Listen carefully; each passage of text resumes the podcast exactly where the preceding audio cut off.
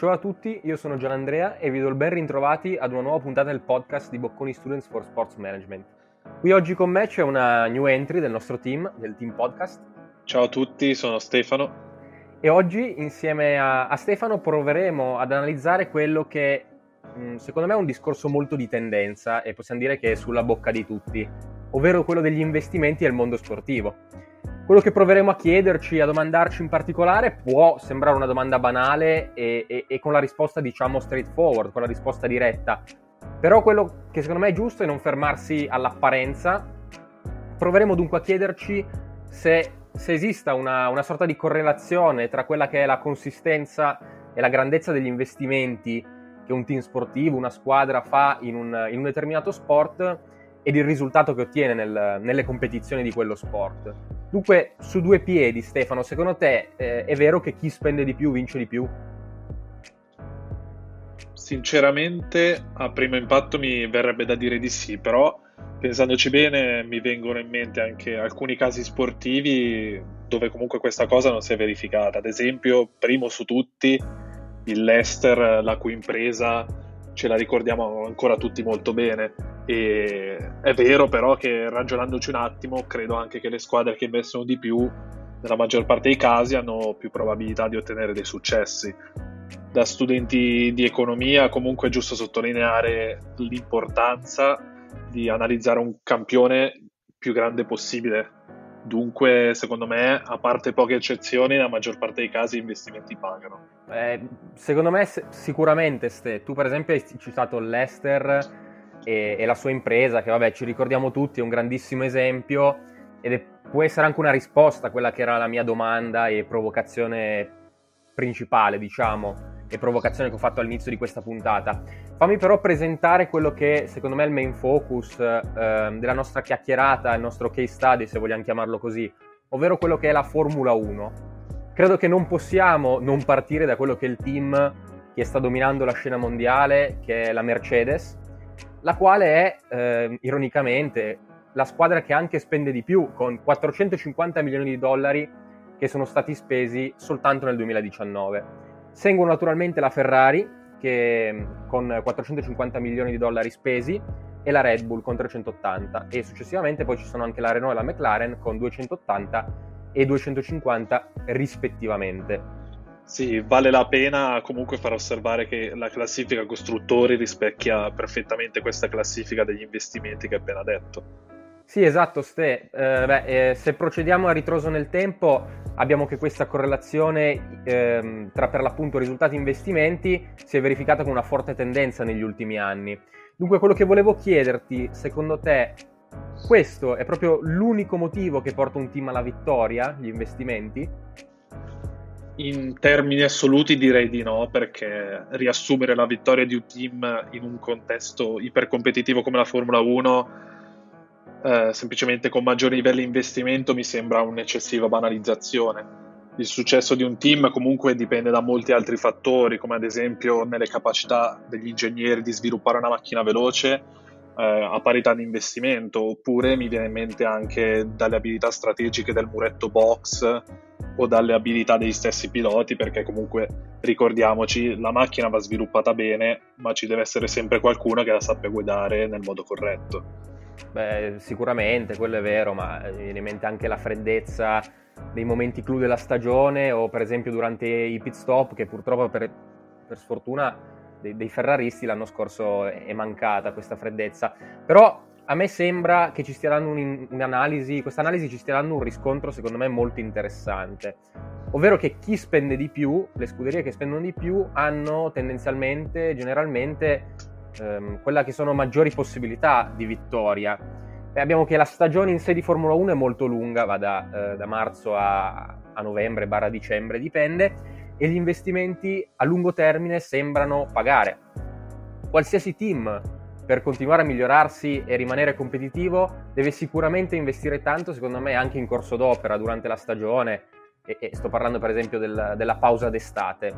Beh, eh, se non altro, secondo me tutti questi discorsi che adesso possiamo fare e che sono stati validi per, per tanti anni in Formula 1 ehm, avranno presto un, un riscontro pratico, dato che da questa stagione tutte le squadre avranno un budget cap fissato a 145 milioni di dollari, che è il massimo che potranno spendere. Ovviamente questo limite di spesa massima comunque per forza di cose ristabilirà un po' l'equilibrio nella prossima stagione anche se credo che gli effetti di questo si vedranno inequivocabilmente in maniera ancora più accentuata dal 2022, dove appunto, come sappiamo, ci sarà il cambio di regolamento FIA che costringerà i team a sostenere delle forti modifiche al monoposto. Un'altra cosa che volevo aggiungere è che una delle ragioni che ha portato il, team Mercedes alla vittoria è stata non solo la sua capacità di investire di più e meglio degli altri team, ma anche il fatto che è riuscita a sfruttare in modo sbalorditivo i buchi di regolamento, cosa che invece ultimamente, ad esempio, la Ferrari non è riuscita a fare, vero Gian? Beh, diciamo che tocchi un tasto dolente, Ste. Eh, purtroppo hai ragione. Diciamo che, eh, seppur come hai detto tu, eh, è vero che la Ferrari non, non, è, non è riuscita ed esiste una correlazione tra investimenti e risultato, la Ferrari nell'ultimo anno non è stata così brillante anche a seguito comunque di investimenti davvero alti, come hai sottolineato prima con i dati, e, e che la rende la seconda scuderia per livello di investimenti. Dunque è corretto sicuramente dire che i soldi non sono tutto, sono naturalmente un presupposto, possiamo dire una condizione eh, necessaria ma non sufficiente per poter fondare e pianificare quello che è un gran bel progetto. Però è anche vero che se investi peggio degli altri o comunque riscontri tanti problemi nel, nel settore dove investi, può essere nella Formula 1 per esempio l'aerodinamicità della macchina o se guardiamo l'anno scorso nella Ferrari eh, il motore che, che, lasciava un po' a desiderare diciamo rispetto eh, ai concorrenti. Se parliamo comunque di velocità massima in rettilineo Beh, eh, allora abbiamo che i soldi non è che servono a tanto, no? Sai, questi problemi, no, Ste? E naturalmente, come in ogni altro aspetto, mi verrebbe da dire un po' di tutto, insomma, se bastasse solo mettere i soldi per avere un risultato certo, allora probabilmente non esisterebbe neanche lo sport, no? L'aleatorietà comunque è sempre presente e secondo me è quella cosa che rende lo sport così bello però diciamo anche che questo è vero parzialmente solo in una direzione, ovvero è possibile che un top team sbagli un, progetto e si ritrovi a lottare per il quinto, sesto posto, ma è molto meno probabile che un team che investe 5-6 volte meno rispetto alla Mercedes, come può essere ad esempio la Williams, si ritrovi a lottare per vincere o comunque per le prime posizioni. Beh, io concordo assolutamente, secondo me per la Formula 1 è così. E mi verrebbe da citare anche Lewis Hamilton, che in Australia nel 2020, prima eh, dell'annullamento del Gran Premio, e dunque seppur in un altro contesto e per altri motivi, ha detto quella che è diventata una frase secondo me significativa riguardante la Formula 1. Cash is king. Anche perché, come sottolineavi precedentemente, mh, nel lungo periodo raramente vedrai una scuderia che investe molto meno lottare per le prime posizioni. Raramente vedrai una Williams con un investimento di 5-6 volte meno rispetto alla Mercedes lottare per il podio. Anche perché investendo meno hai meno possibilità di allocare risorse al reparto di ricerca e sviluppo e dunque sperimentare nuove tecnologie. Per esempio, per i fan della Formula 1 che hanno un pochino più esperienza e che la seguono da un pochino più tempo, si ricorderanno probabilmente la vittoria del campionato piloti del 2009 di Jenson Button, quella che era la Brown GP, una nuova scuderia. E, tra l'altro fa molto stupore il fatto che abbiano vinto il campionato ehm, pochi mesi dopo il fatto che ehm, la scuderia fu rilevata per un dollaro, per la cifra simbolica di un dollaro. In ogni caso, grazie a questo buco nel regolamento, la vettura è stata costruita con quello che era un doppio diffusore che ha permesso di aumentare il downforce e avere anche delle prestazioni migliori. Beh, fa, fa, anche riflettere e un po' ridere che dopo un anno dalla sua fondazione la Bron GP è stata venduta e rinominata Mercedes. E un nome che sicuramente ti suona familiare, Ste, no? Mercedes. Beh, visto che sono sette anni che arriva prima, direi che anche i meno fanatici della Formula 1 conoscono Mercedes. Secondo me anche i Sassiste conoscono la Mercedes oramai. Credo proprio di sì. Che... E comunque tornando al discorso investimenti, tra l'altro ha convertito milioni di pounds spesi in ricerca e sviluppo in quelle che sono state delle innovazioni tecnologiche assolutamente pazzesche. Sempre comunque camminando sul filo della legalità in termini regolamenti, però forse questo è il filo conduttore tra tutte le grandi scuderie della storia, spingersi sempre oltre alle migliori che hanno portato avanti i rivali, ma mai oltre quella che è sottilissima linea che è data dal regolamento. E non è facile, eh, perché comunque la FIA raramente chiude un occhio quando si parla di, di infrazioni del regolamento. Sì, sì, certo. Vabbè, quello che ha fatto anche l'anno scorso a Mercedes con il DAS, quella che a detta di molti è uno dei sistemi più rivoluzionari degli ultimi anni. Infatti, grazie a questa tecnologia, i piloti riescono a modificare la convergenza delle ruote anteriori spostando in avanti o indietro il volante. Di sicuro ne avrete sentito parlare, però comunque consiglio di vedere qualche video su internet perché è davvero un capolavoro. E secondo me racchiude perfettamente quello che è lo spirito a Formula 1, non porsi mai limiti ed innovare sempre di più. Non è dunque una coincidenza che la Mercedes abbia vinto, direi, dominando gli ultimi sette titoli mondiali.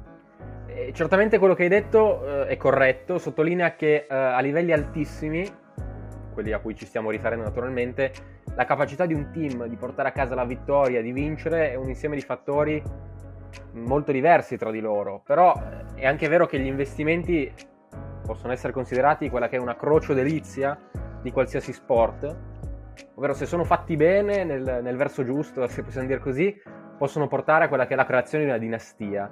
Invece se sono fatti male, possono portare addirittura al fallimento di una realtà sportiva. Quindi io sposterei l'attenzione per quest'ultima parte di puntata su un altro sport, quindi per esempio sul calcio. Se, eh, se ci rifletto mi vengono in mente molte situazioni dove le due casistiche che ho appena detto si sono verificate in senso negativo purtroppo mi viene a dire il Barcellona, che per due anni consecutivi è uscito in anticipo dalla Champions, con delle sconfitte molto pesanti che hanno, che hanno bruciato particolarmente per i tifosi, diciamo. Certamente, Gian, il Barcellona di un tempo ormai è solo un ricordo, la squadra si è indebolita notevolmente a causa di una gestione, oserei dire, disastrosa di Bartomeu. Eh sì comunque hanno effettuato pesanti investimenti che non hanno per nulla pagato. Penso ad esempio agli acquisti di Coutinho, Dembélé, Griezmann piuttosto che Arthur. Oggi la squadra blaugrana si ritrova sommersa dai debiti che, giusto per snocciolare due dati, ammontano a circa un miliardo e due di euro. Pensi che nel caso del Barcellona però siano stati solo degli investimenti sbagliati a portare allo sbando questa squadra? Eh, sicuramente hanno influito secondo me tanto purtroppo, ma non sono sicuramente eh, quello che è l'unico motivo del, possiamo dire, eh, fallimento del progetto del Barcellona negli ultimi anni. Infatti è una squadra che ha sempre fatto nel corso della sua storia del suo vivaio quella che è conosciuta in tutto il mondo, la cantera del Barcellona il suo punto di forza. Abbiamo che il Barcellona di Guardiola, che se, viene, se ci penso ad oggi viene un po' una lacrimuccia, era una squadra che era composta quasi esclusivamente da talenti cresciuti in casa, che sono saliti fino alla prima squadra con una filosofia di gioco, quella eh, era molto delineata, il tiki-taka. Gli investimenti che faceva il Barcellona erano molto mirati, i pochi giocatori erano quelli selezionati ed erano praticamente eh, giocatori cresciuti internamente, se si può dire così. Certo, sicuramente il non puntare più sui propri talenti interni è una delle principali cause che hanno portato a questa crisi societaria così importante. Tornando invece a parlare di casi dove gli investimenti hanno invece consentito ad una squadra a imporsi nel campionato nazionale in Europa, non possiamo non citare un'altra spagnola, ovvero il Real Madrid. Notoriamente i Blancos eh, sono una squadra che è sempre stata caratterizzata se così possiamo dire, da forti investimenti in giocatori piuttosto che di sviluppo interno ai propri talenti. Basti pensare che solamente, ad esempio, per Ronaldo e Bale hanno speso a bellezza di circa 190 milioni di euro per portarsi a casa. Due spicci, no? Insomma. Direi proprio di sì. Effettivamente nel loro caso gli investimenti sono stati ripagati perché comunque sono riusciti a vincere la Champions League per ben quattro volte in cinque anni nell'ultimo decennio. Eh, è vero, Ste. Eh, gli investimenti sono stati ripagati e, e, questo va detto con grande chiarezza. Però secondo me è affascinante vedere come certe realtà, e sono presenti certe realtà come per esempio, sto parlando dell'Ester che citavi ad inizio puntata, riescano lo stesso, anche con più, investimenti più bassi, nel miracolo di vincere il campionato. E stiamo comunque parlando della Premier League, non è dunque l'ultimo campionato al mondo. Um, alcune rarissime volte dunque emergono queste squadre che hanno quel non so che di magico e, e che per appunto catturano i tifosi um, perché hanno quel qualcosa in più che le portano al successo. Dunque per tornare a quello che è il tema principale di questa puntata, è assolutamente vero che gli investimenti, se sono fatti nel modo corretto, alla fine, ma soprattutto nel lungo periodo, pagano. Però il calcio è anche bello per questi motivi, perché la palla è rotonda e alla fine nessuno è invincibile, secondo me. Certo, sono assolutamente d'accordo e credo che con questo abbiamo chiuso il filo logico che ha tenuto in piedi il nostro discorso dall'inizio, no? Assolutamente Stefano, è stata una, una grande chiacchierata e per i nostri ascoltatori invece l'appuntamento è per settimana prossima, sempre di giovedì, con una nuova puntata del podcast. Dunque speriamo abbiate apprezzato anche voi quella che è stata una, una chiacchierata e niente, appuntamento a settimana prossima. Ciao a tutti. Ciao a tutti.